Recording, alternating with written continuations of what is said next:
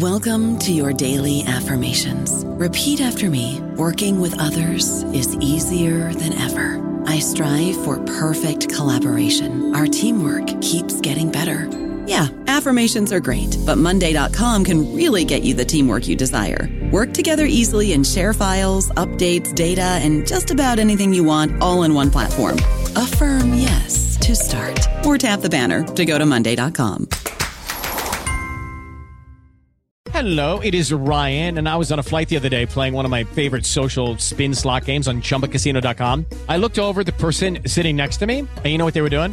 They were also playing Chumba Casino. Coincidence? I think not. Everybody's loving having fun with it. Chumba Casino is home to hundreds of casino style games that you can play for free anytime, anywhere, even at 30,000 feet. So sign up now at chumbacasino.com to claim your free welcome bonus. That's chumbacasino.com and live the Chumba life. No purchase necessary. Group. Void prohibited by law. See terms and conditions. 18 plus.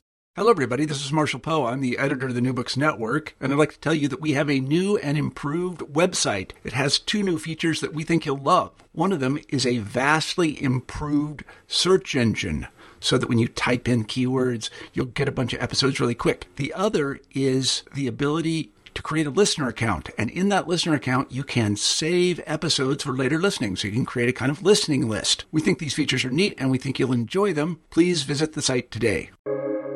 Welcome to the New Books Network. Hello, and welcome to another episode on the New Books Network. I'm one of your hosts, Dr. Miranda Melcher, and I'm very pleased today because we get to talk about a really interesting book, a really important book um, that is maybe unfortunately, but certainly interestingly, quite close to a lot of political debates today. And as we're going to hear, kind of has been for much longer than we might think.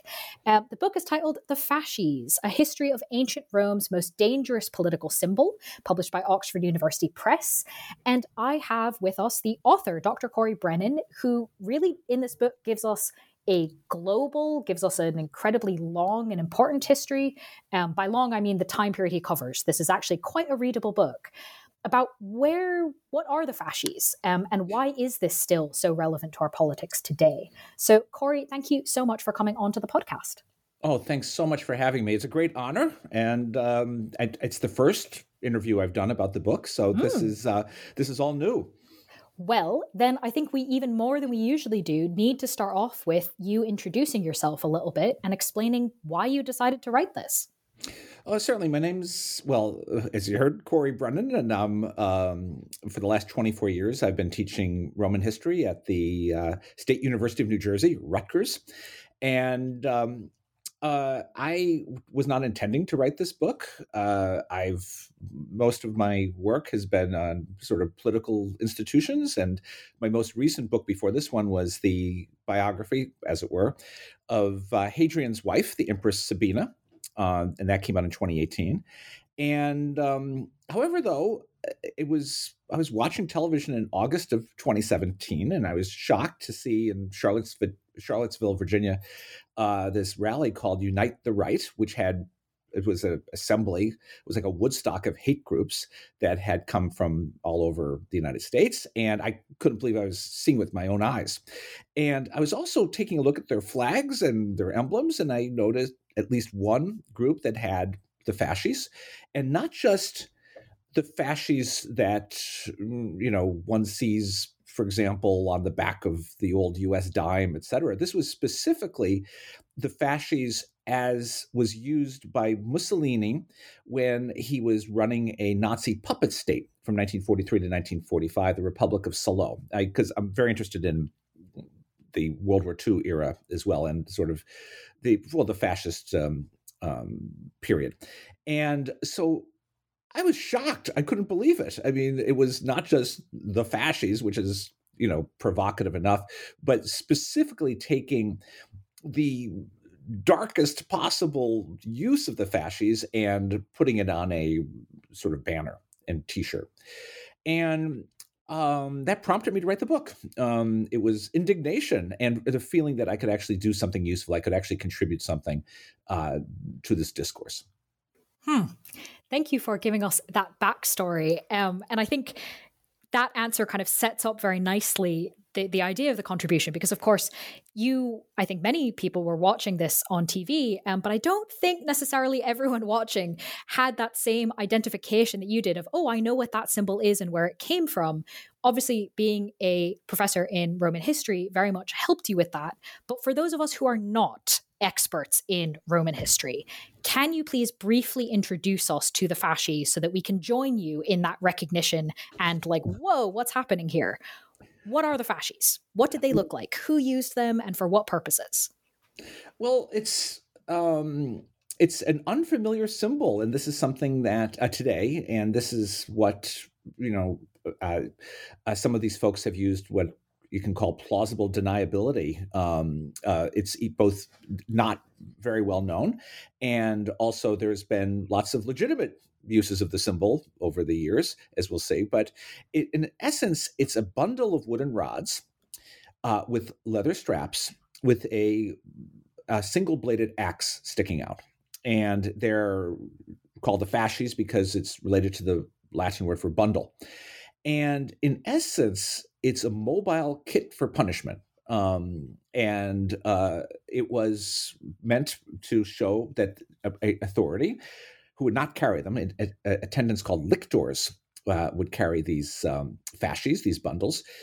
And it was a way to indicate authority, but also the readiness to, I mean, each element, the sticks, the leather strap, and the axe could be used um, to inflict corporal punishment, beating with the sticks, and uh, tying someone up and then beheading them, um, um, capital punishment. So, as you might imagine, uh, and they were used in this way. There, this was they, it was not merely theoretical. It was they it was a there's instances, uh, many instances uh, attested from ancient Rome in which they were used, especially outside of Rome, and so as a result, they induced not just respect but positive fear I mean, that description, even that brief description, sounds pretty terrifying. So now that we have kind of a sense of what they are um, and and why they made such an impact, then I think that really helps us kind of get into understanding what was happening in ancient Rome, and then hopefully you can help us understand kind of how we ended up with them on TV the way that we saw it.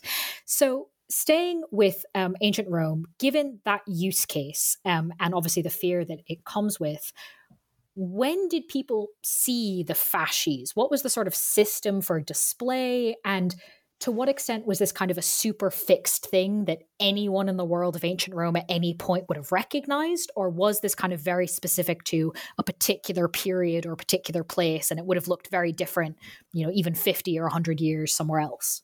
Mm, no, they were ubiquitous. Uh, they were, mm. in fact, um, that any subject uh, of ancient Rome, whether in the Republican period or the Imperial period, would recognize this. They and they were hated, and um, to move toward the end of the story, or toward the end of the story, in the first century CE, um, late first century CE, we actually have the number of people who were in the sort of union, the professional association that carried these fasces, the lictors, and they numbered 370. And um, so, if you have 370 folks spread out both in Rome itself, but also across the empire, carrying these in front of um, uh, Rome's magistrates, and um, so everyone had a, had an idea what they were. They weren't depicted that often um, on coins. In fact, actually, it seems to have been such an unpopular symbol that the Romans of almost every age avoided using the fasces um, on their coins, but in their art, um, it, they're they're there can be seen. Everyone in the ancient world uh, knew the symbol, and not just for hundred years or two hundred years. They had a history of, you can argue, um, twenty one hundred years. Um, and uh, how do I get to 2100 years? They started with the Etruscans, um, Rome's not so friendly neighbors to the north, and uh, it was a, symbol of Etruscan kingship. And um, the Romans then adapted that because there was at least two Etruscan kings of Rome, but the Romans, uh, when they chucked the kings out of Rome, and the traditional dates 509 BCE, they they took the fasces, but the Etruscans had a double-headed axe to um, symbolize uh, their king's power, and the Romans, who got away from a unitary king and divided the power of the king into two, um, gave a single-headed axe to two individuals, each of whom had the power of the king. And that, starting in 509, lasts in one form or another, believe it or not, down to the year 1453 CE uh, with the fall of Byzantium. Because even if we go to the 14th and early 15th century, we see Byzantine kings parading with 12 attendants, um, Vikings in this case, um, uh, with axes. So the the the symbol, and it's always a factor of six, um, uh, uh, has really sort of persisted. It's it had an incredible, incredible run. I mean, literally, um, uh, uh, well, all, you know, over two millennia. Mm. Yeah, I mean, I'm struggling to think of anything that has that sort of lasting power that we might recognize today, um, and it really is quite kind of hard to wrap our heads around. Um, so, in fact, to make sure that we can wrap our heads around it because I don't think we could just kind of assume that we know what that feels like. Can you tell us a bit more about how audiences, how people watching these parades received the fasces, um, given the time period, but also maybe you could speak to the geographic range of the symbol? Certainly. Well, the ge- I mean, it starts in Rome, and there were uh, protocols about how the fasces were used in Rome and outside of Rome. We're told at the very beginning of the Republic, in the year 509, the very first year, legislation was passed that um, the two heads of state, known as consuls, uh, had to remove the axes from the fasces when in the city of Rome, that because uh, Roman citizens had the right of appeal against capital punishment. Uh, however, outside the city, and this when I'm saying outside the city, not very far outside the city. I mean, where the Pantheon is today, you could put the axes back in, and um, so it's only in the sacred core of the city that the axes had to be removed, and they spread out. Um, uh, anyone who saw a Roman governor uh, once they started the territorial provinces in Sicily or Sardinia, and then then the Spains, North Africa, later Macedonia, and, and, the list goes on, would have been acquainted with the fasces. And it was eventually was not just regular magistrates uh, of the Roman state, but special magistrates. People were given extraordinary powers. Um, even eventually, by the end of the Republic, the priestesses known as the Vestal Virgins um, had a lictor with an axe, and fasces, well, with with the fasces precede them, and the list goes on. And then, obviously, once Rome's emperors came in with Augustus and later emperors, they had to be fitted into the scheme. They got the full complement of fasces. Um, we're told that some of Rome's empresses, um, uh, also, I mean, I think they all had had a attendant at least with one fasces, but we're we're told that uh, in time, already in the first century CE, uh, empresses got them. So they so they were ubiquitous. So anyone who saw a Roman official um, of a certain level uh, knew all about the fasces. And um, they were hated. I mean, we're we're told this specifically by you know it, it was not a popular symbol. People did not cheer when they saw the fasces. It was a, um, a, a meant to sort of uh, terrify people, and uh, we have lots and lots of evidence on the psychic effect um, uh, of the fasces. So it was um, it worked as a symbol for. Uh, for Rome, and it set a tone for Rome's political culture. And because the possibility of punishment, um, horrible punishment, was never too far around the corner. So, reading up to this point in the book, I was a surprised we had kind of mostly forgotten about this um, given the amount of time that the symbol is around, the spread of it, how frequently it would have been visible, and also, as you just said, the psychic impact of it. It's like, wow, goodness, how could we have forgotten such a thing? Um, but I was even more surprised to then read that as we move further away from the ancient Roman period, it's we, we forget about it, but also we add new meanings. We add new symbolic aspects to the fasces that don't seem to have a lot of connection to ancient Rome, which again, given how kind of prevalent and embedded these ideas were, seems sort of odd to me. So I'm wondering if you can explain for us how, when, and why the fasces came to have additional meanings that aren't related to the story you've told us so far. Yeah, this, this was something that I wasn't really aware of. Um, I mean, how you got from point A to point B, and which is the fasces as a symbol of unity, because it's a very non-Roman concept. You see this, you know, it's ubiquitous now um, that uh, the fasces connote unity and authority. And um, however, the way this came out was really by chance, and was in the Renaissance. And there's in Aesop, as in Aesop's fables, there's a tale of an, a father, an aged father who had quarreling sons, and he picked up a bundle of sticks and he showed that uh, he could easily break each individual stick, but if you bound them together, uh, in a clump, they were impossible to break. And this was meant to be a parable to his quarrelsome sons that if they stick together, they're you know invincible but if they um, are factious and quarrel with each other that they're easily broken and but that's aesop and it was really in the renaissance really around the year 1500 that folks started putting the two together t- totally unrelated the fable of a bundle of sticks uh, and uh, the roman fasces in the 15th century with the Renaissance, I mean, sorry, the Renaissance humanism, um, there was a general awareness of what the fasces were, and it starts creeping into art in the late 15th, early 16th century. Raphael has a famous depiction of um, lictors with the fasces. But the idea of unity really comes into play, really starting in the mid 16th century, and then it explodes. Um, starting, if we can actually pinpoint precisely uh, when this happens. And it has to do with a very, very influential book in 1593 by someone called Cesare Ripa, R I P A. And uh, it was a sort of dictionary or encyclopedia of iconology. And it's a co- compilation of emblems.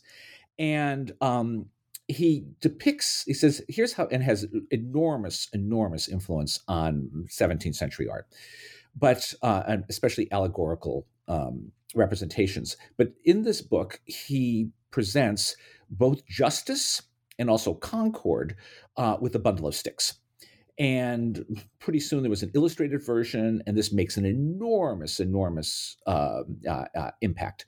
And then it becomes, I mean, to cut to the chase, really sort of generalized. I mean, it's used the fasces as a symbol of love because it's you know unity, or um, of equality because all the sticks are a sort of uh, a equal size, and um, and then it, it, eventually just becomes a very generalized um, uh, sort of um, emblem for um, authority in general, especially you know magistrates, and then under the neoclassical period, it really even loses that sort of um, in the 18th century loses even that meaning where it's just used as a decorative element in wallpaper and the like just to you know connote the past or the roman past.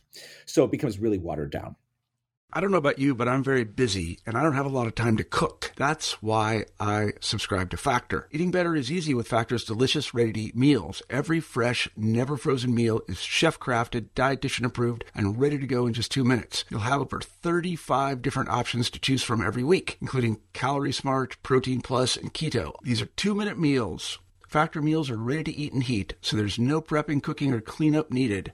They're flexible for your schedule. Get as much or as little as you need by choosing your meals every week. Factor is the perfect solution if you're looking for fast, premium options with no cooking required. Sign up and save. We've done the math, and this is important. Factor is less expensive than takeout, and every meal is dietitian approved to be nutritious and delicious. Head to factormeals.com slash NBN50 and use code NBN50 to get 50% off. That's code NBN50 at factormeals.com slash NBN50 to get 50% off. Huh. Which is really, really interesting given what you told us about in the ancient Roman world. Um, but given that kind of progression that you've just described, um, the watered down, the neoclassical, the um, sort of con- idea of authority, but also unity, it's not hugely surprising then, if we're already talking about sort of the 1700s, um, that this does end up in the political life of what becomes the United States. Can you tell us about what that looks like specifically? How is the symbol used? Yeah, the, the turning point, this is a really good question. The turning point is the year, specifically the year 1789. And it is both in France and also the United States Constitution's 1789. And that where um, the, the fasces takes on a, a new a, a, new life. Um, and as sort of um, first of all, just let's well, the French, um, they chose the fasces uh, as a symbol of their movement's strength and power, commitment to justice, unity, and um, also th- this is a sort of a nod to the old um, um, Roman Republic, a dependence on the assent of the people, because we're told that the power of the fasces in ancient Rome really resided in that of the people. And there was a tradition that uh, Roman officials would dip the fasces toward the people in an organized assembly. So the, the notion is that the power of the fasces really comes ultimately from the people. I mean, it's the, it's the symbol of magistrates, but the power of magistrates is because it, it's vested in the people. So um, these folks in revolutionary France really knew their classical sources really well, and um, they gave a new point to it. And then it becomes, it eventually becomes, and this is a first, the semi-official um, seal or symbol of the French Revolutionary State. Meanwhile, in the United States, um, folks were really taken with that old Aesop story about the unity, and um, there was a and how it, it sort of crept into American political discourse. But the Latin motto "A pluribus unum," one for many, um, uh, the idea that the thirteen original colonies of um, uh, England and North America, if they grouped together, they would be invincible. Um, uh, the fasces became a um, you know, it became a symbol also of this. I mean, again, this this sort of the idea of strength for unity, and I can instantly tell, you know, from a piece of furniture or the like, if it's an American fasces, because there'll be thirteen rods. This is this you can always count the rods, and so uh, the idea of fasces with thirteen rods is is the the American fasces. So this, but it's completely independent. The French and um, uh, the Americans, and both use them as as symbols. Um, Napoleon, not so much I mean, Napoleon sort of turned his back on it, but um, the in the 1790s, the fasces are everywhere. I mean, they're they're um, in every imaginable um, sort of possible context, including building enormous models of fasces and the, and the like. In the United States, a little less so, um, but we're seeing it already um, uh, as a sort of debated as a possible symbol for the 13 rebellious British colonies. Um, Thomas Jefferson was very taken by the Aesop version of the story. Um, but re- the official decision by the new, new U.S. Congress in August 1776 to adopt a pluribus unum, you know, out of many one, as a national motto, that sealed the deal for the fasces, so to speak. After after 1776, it was practically inevitable that the fasces was going to become part of the American um, sort of repertoire of symbols. Hmm really interesting to hear about that in the US and, of course, in France as well. Um, it stays then, given that kind of embeddedness in the US, it it stays there. But you do talk about in the book a quote dramatic escalation of fasces imagery imagery when we get to the 1860s. Mm. Why and to what extent are these still the fasces we're seeing now? Yeah, there was a there was two different um, stages in this. Um, first of all, um, after 1776, after 1789, the fasces really took off. Um, and because a lot of America's early leaders uh, and architects and artists, they knew a lot about classical antiquity, um, but they also had one eye about what was happening in France and what was happening in Britain. And there was a number of European artists that were doing very important work um, in the U.S. Capitol or as medalists or the like. So the fasces were were pretty much um, hardwired into American political iconography already by the 1820s, 1830s. But then there's even more because when the question of slavery in the United States uh, comes to the forefront and extremely acrimonious in the 1840s and 1850s. Um, it become the fasces becomes on the one hand a sort of a plea for unity, but also it was taken at least by folks in the southern future secessionist states as a, um, a symbol of abolitionism and um, pro-abolitionism.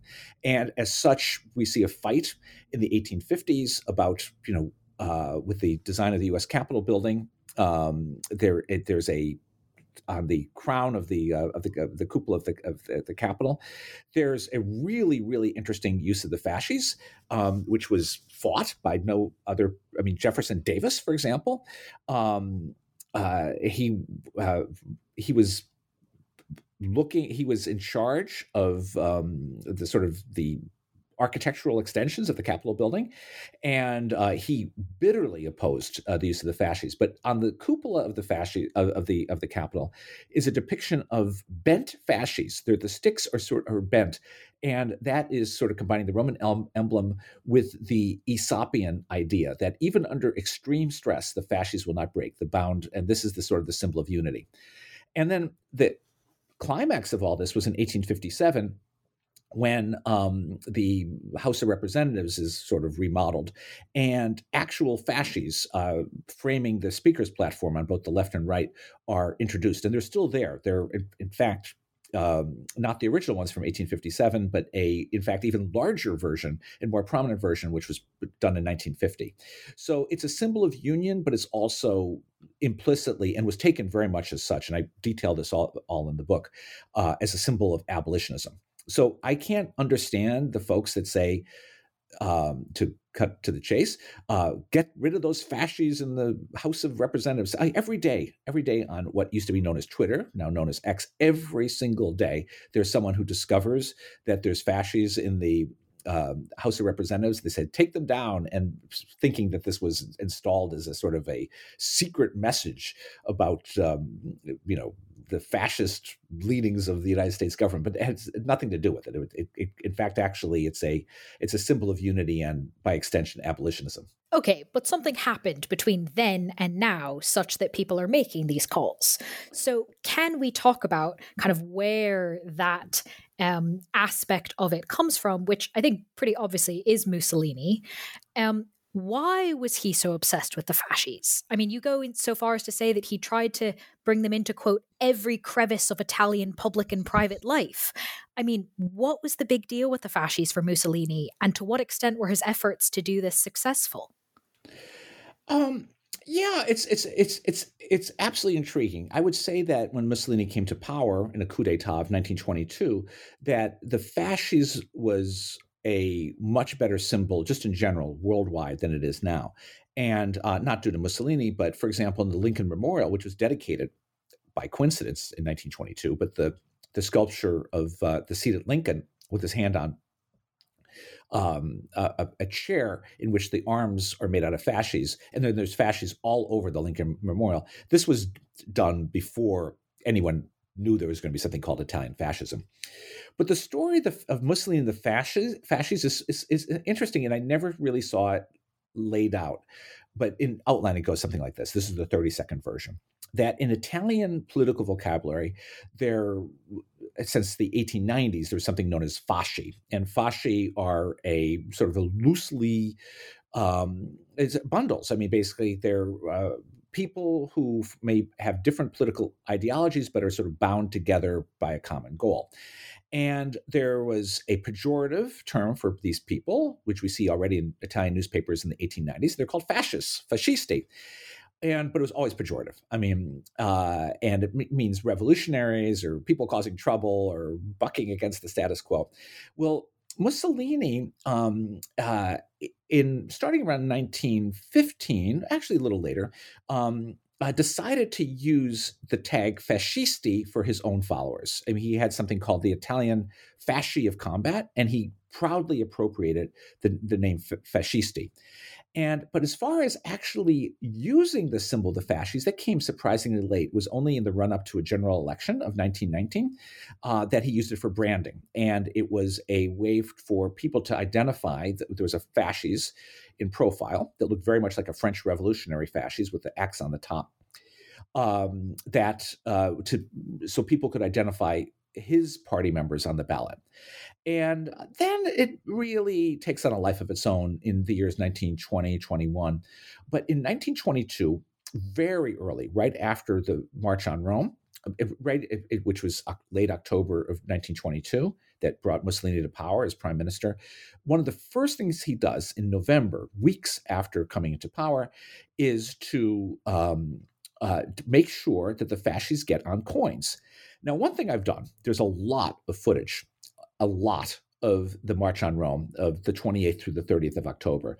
And I went frame by frame I, I don't know how long it took me, but just seeing how many people used the fasces as a symbol, you know, on their their their military cars or their, and it's extreme. There is some, but it's not ubiquitous.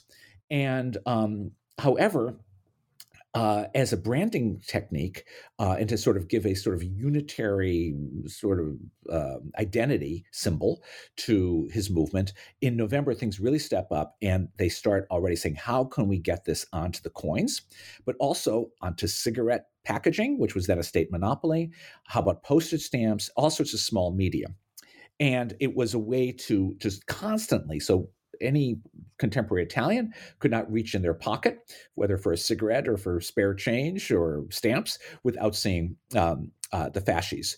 And there was a lot of a, I spent a lot of time in the book on one fringe group of occultists who basically said, um, you know, we have a spiritually supercharged fasces with a real Etruscan axe head on it and you know thinking that this was going to give some sort of charismatic power to mussolini there's a lot of jostling but the ploy didn't work and but by summer 1923 um, we see uh, the fasces on coins and then something bizarre happens it's not just small media but it is everywhere. In fact, entire buildings, the Florence train station, um, as seen from the air, resembles a fasces, and Mussolini, you know, explicitly complimented for doing so.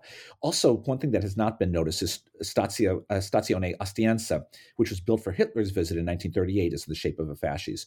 Uh, but there was a competition in 1932 to build a new fascist party headquarters where people were tripping over each other. Who could put the largest fasces? One model had a fasces towering over the Colosseum itself. It was meant to be next door to the Colosseum. And, um, but then that was not enough for Mussolini if I can go on, he took the word lictor. First of all, uh, uh, what what the way Mussolini interpreted the fasces was not in the standard way that people had done for the previous 2,800 years.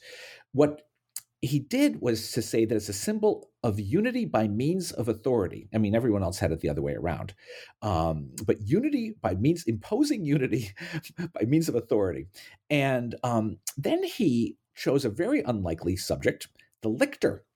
And um, the lictor is the humble attendant, usually freed slaves in ancient Rome that would carry the fasces. It was boring work. It was hard work. These things were heavy. It was just tedious. Uh, they had a certain amount of pride, but um, and I sh- I talk about the lictors in antiquity and how there was some social mobility, but it was it was not a glamorous job. And he um, glorified the lictor, saying that Italians should take the place of the lictor in carrying the fasces. And so, again, it's subservience, you know, to the state.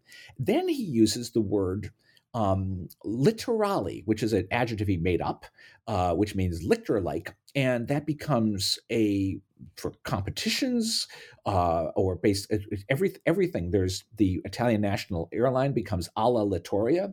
Um, there's a town called Littoria. You know, it, so L I T T O R I A.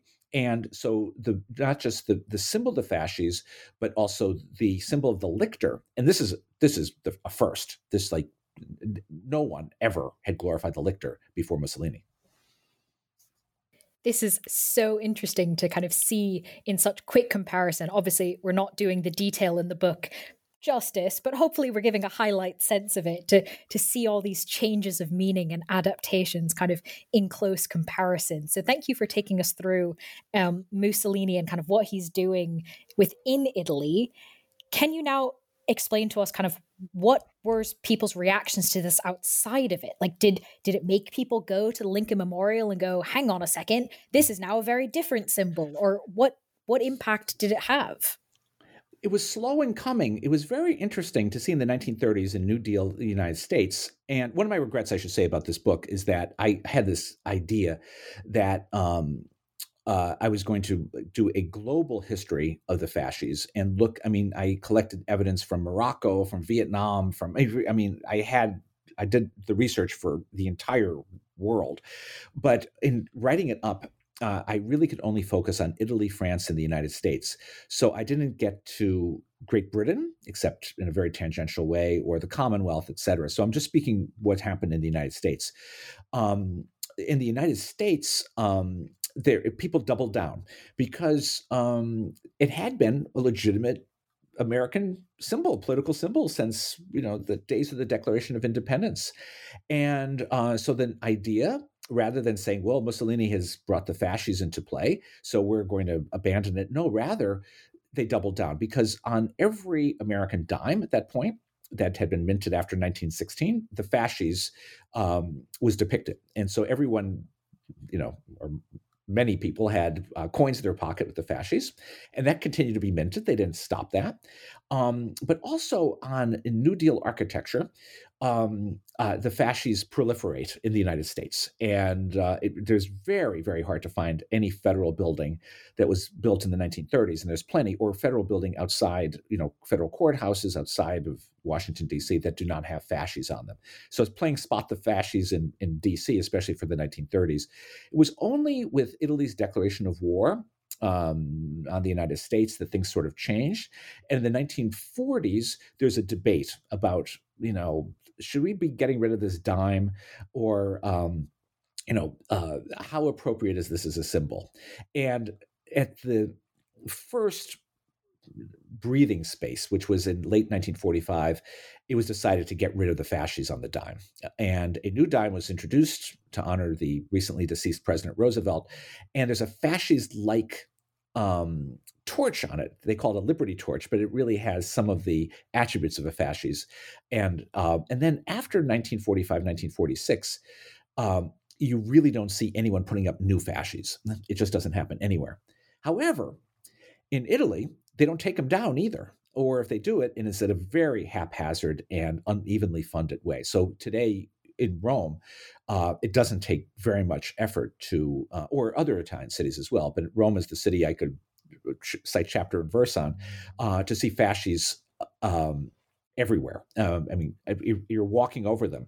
In particular, the manhole covers, um, um, I would say a good percentage of them um, uh, still have uh, the fasces on them. They haven't been replaced since the fascist era. So there's no, unlike the swastika in Germany, there is no really concerted effort to um, to get rid of the fasces. There's, I mean, there there's plenty of them um, uh, to be hmm. found. Why haven't they been taken away? Well, it's an interesting. I mean, there's some monuments. I mean, for example, one thing that when I first really went to Rome uh, for a year. I've lived in Rome for four years. And in 1987 is when I first arrived. One of the things that was the most surprising was to see a 770 ton obelisk uh, at the Foro Italico in Rome, right near where AS Roma and Lazio play, right near the soccer uh, stadium, the Stadio Olimpico, uh, with Mussolini's name on it and fasces galore.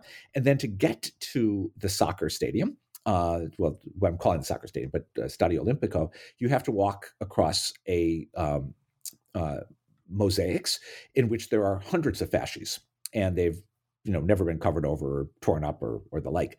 And my Italian friends in the 80s, and I thought this was a very strong and compelling um, uh, a uh, explanation is that our democracy is so strong um, that we could keep these symbols up as a reminder of what we went through in the so-called ventennio, the uh, you know 1922 to 1945, and uh, we don't have to eradicate this. And uh, another way was this is we Italians, uh, we forget but we do not forgive. Uh, that was the uh, that was what one one of my friends uh, said. But so you don't have to go very far to see. Um, uh, explicit symbols of fascism, and the most dense is right near Stadio Olimpico. Um, so it wasn't taken down. There was a debate for the 1960 Olympics. I discussed this in the book about what to do with these symbols, and there was a extremely half-hearted uh, uh, attempt, which only lasted a few days, to start chopping out some of the more objectionable stretches of this mosaic floor. Uh, but uh, far right forces in Italy um, responded by spraying pro Mussolini graffiti uh, all over the center of the city. And so there was a standoff, and they decided to stop the eradication of the symbols. And um, the Olympics went on. And may I say what the world reaction was? Nothing. Zero. Mm. There was like no mm. one, no one picked up on it. I mean, there, mm. I, I, I, I have a scholarly interest in the 1960 Rome Olympics. Uh, it's I think it's a real turning point for modernity, and um, the international reaction was muted. No one, uh, no one objected, and um, the official. However, though the official um, movie, a film basically for the Olympics, which is one of the most beautiful films ever made, The Great Olympiad, came in 1961. Um, uh, really tries very hard not to show any fascist era um, uh, memorial, and uh, not just fascists, but really, um, there's e- even though the um, a good part of the games was carried out in uh, structures that Mussolini expressly built. Uh, it doesn't dwell on it. Hmm. Very interesting. Thank you for taking us through that and allowing sort of the follow up of why not.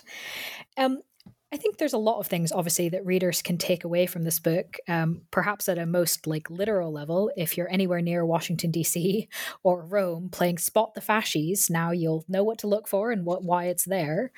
But is there anything else you hope readers take away from the book? Yes, I mean, um, one of it is that every I have a routine every day. I go on to what was formerly known as Twitter and just to see what people are saying about the fasces. I'm just very interested. Now, okay, full disclosure, I'm interested to see if anyone's talking about my book, either in a positive or negative way. Um, but I'm just interested in seeing. And it is, I'd say the book so far has made zero impact none like none whatsoever on popular discourse none and um, uh, i'm hoping it, it, that people read at least the reviews and um, uh, sort of takeaway. I mean, for example, one uh, very strong narrative uh, that you see on the internet with folks promoting this with 75,000, 100,000, 200,000 followers is that the fasces, in fact, were supercharged electromagnetic devices. And one account, which has since blocked me instantly, uh, said the fasces were made out of uranium and that um, uh, that they were they were used as some sort of proto nuclear power by the Romans, and that's how they you know built their empire. And this gets thousands of likes. This is like, oh, thank you so much for telling us the history that historians are trying to keep from us. Now, I pointed out on this site, and this is something ChatGPT is very good for. I said I'm trying to build fasces with the following dimensions. However, I want to make them out of uranium, and uh, basically, it gave me the answer that a standard Roman fasces made out of uranium, leaving aside all the other dangers, would weigh 600 kilograms. Now, how anyone would, an attendant would carry a 600 kilogram fasces is beyond me, but that's how much it would weigh. But this is just, it makes me, well, at first it really bothered me, uh, especially because of the platform these folks have. Just, I mean, this is fake news with a capital F and capital N. Um, but also, you know, um, uh, allowing hate groups to get away with using the fasces. I mean, in the same way as that was I, I talked about with, with with Charlottesville. That's something that I think really has to be stomped on, and um, it's the it's I mean really, and this is what uh, the book is about, is that um, you could get away in the year 2024 with using the fasces because it is such an unfamiliar symbol. And people will see it and then you have the so-called plausible deniability. Say well you know basically this is just an old french revolutionary symbol or it's an old roman symbol or it's an old american symbol. But i'd say that unfortunately mussolini made it impossible um, for the symbol to be revived. I don't think it can be brought back in any way shape or form. I'm not saying take down pre-existing fasces but on the whole people have not been putting up new fasces i can just think of one example do you want to hear the example Please. It's on the campus of Princeton University. And a sculpture was put there in 2001, which has a five foot fasces on it, and uh, which is it's it's a statue. Uh, it's a twin statue. Um, there's one in Paisley in Scotland. It's a it's a very gifted uh, Scottish sculptor, neoclassical sculptor called Alexander Stoddart, really one of the greatest neoclassical sculptors of our age. But he he made an attempt, and he explicitly said so, that these symbols should not be kept in the grubby hands of a Mussolini, and uh, or and that Mussolini should not have the last word. So he tries to reintroduce it, but he's alone in this. And I I think but the thing that's very interesting is that for other reasons, um, folks have raised a lot of controversy about this. Um, uh, I mean, have seen a lot of how controversial the statue John Witherspoon is. It was found out he was a slaveholder, uh, and uh, there's folks that want to see, at the very least, the statue contextualized, which I fully agree with, in some cases even taken down. But interestingly enough, no one has recognized the fasces. I again, I write about this in the book that um, I found one Instagram user who misspells the word fasces, but other than that, there had been no public discourse about the fact that a in 2001 a monumental sculpture right across from Princeton's chapel and library uh, and classics department for that matter um, uh, was set up and can go unnoticed. So I just want to raise general awareness. Uh, again, mm. uh, not in a sort of effort to have, you know, pre-existing art taken down, but to be sort of understood, contextualized, and um, and also for uh, hate groups not to be able to use the symbol carte blanche. Mm. Well, aside from monitoring um, kind of public discourse on this topic, and obviously uh, more people hopefully being aware of all this context from listening to this interview and reading the book, is there anything you might be working on now that this book is out in the world, um, whether or not it's on the fasces, whether or not it's a book that you'd like to highlight to our listeners? Oh, I'd love to plug it. Um, for the last 14 years, I've been working on a book on a garden park in Rome called the Villa Ludovisi that was largely destroyed in 1885. Um, but it was a 17th century uh, park of incredible size, 61 acres. Um, that there's only two elements that still survive. Uh, the U.S. Embassy in Rome uh, is in a former palace that was in this garden, and also a home which is still as as of today a private residence um, called the Casino dell'Aurora, which has a unique Caravaggio ceiling painting, the only one he ever did, uh, plus uh, work by 12 other major artists, uh, Domenichino and, and uh, Guercino and, and many others. And um, also, I would argue, a unrecognized sculpture by Michelangelo. And it's there's a bit of urgency because the house uh, has been up for judicial auction since January of 2022, and its fate as I speak today, is completely uncertain. And so it's about um, uh, this structure that was built on land that once belonged to Julius Caesar, then the Gardens of Sallust, and became an imperial retreat, and then played an outsized sort of role in uh, starting really in the 17th century and then beyond uh, as a must see spot on the Grand Tour. And um, uh, it's not well known because it's been a private residence, in fact, notoriously difficult to get into at every stage of its history. And um, I've been working with um, Princess Rita Boncompagni Ludovisi, a Texan who married um, the head of the family um, and is now widowed. And uh, she and her husband gave me complete access to everything. I mean, the entire house, its archive, um, uh, which was unrecognized. And if you can follow the whole story at villaludovisi.org. But I have a book coming out with Princess Rita Boncompagni Ludovisi on the structure. It's going to be published by Brepols. And the manuscript should have been submitted by now, but in, in a, a, very short amount of time it will be. Uh, and so it's a it's a story that, that combines uh, lots of different elements and that takes us really in a straight line from the days of Julius Caesar to the present second. Hmm. All right. Well, good luck finishing up that project and getting it out into the world. Um, and in the meantime, of course, listeners can read the book we've been discussing titled The Fasces A History of Ancient Rome's Most Dangerous Political Symbol, published by Oxford University Press. Corey, thank you so much for being with us on the podcast. Oh, Miranda, thank you so much. It's a great honor, and um, what can I say? This is this is a really really exciting moment for me, and I'm so glad I was able to chat with you.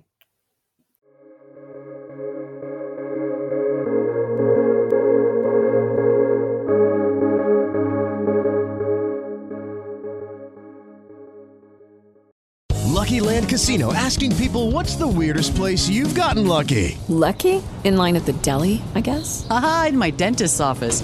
More than once, actually. Do I have to say? Yes, you do. In the car before my kids' PTA meeting. Really? Yes. Excuse me, what's the weirdest place you've gotten lucky? I never win and tell. Well, there you have it. You can get lucky anywhere playing at LuckyLandSlots.com. Play for free right now. Are you feeling lucky? No purchase necessary. Void where prohibited by law. 18 plus. Terms and conditions apply. See website for details.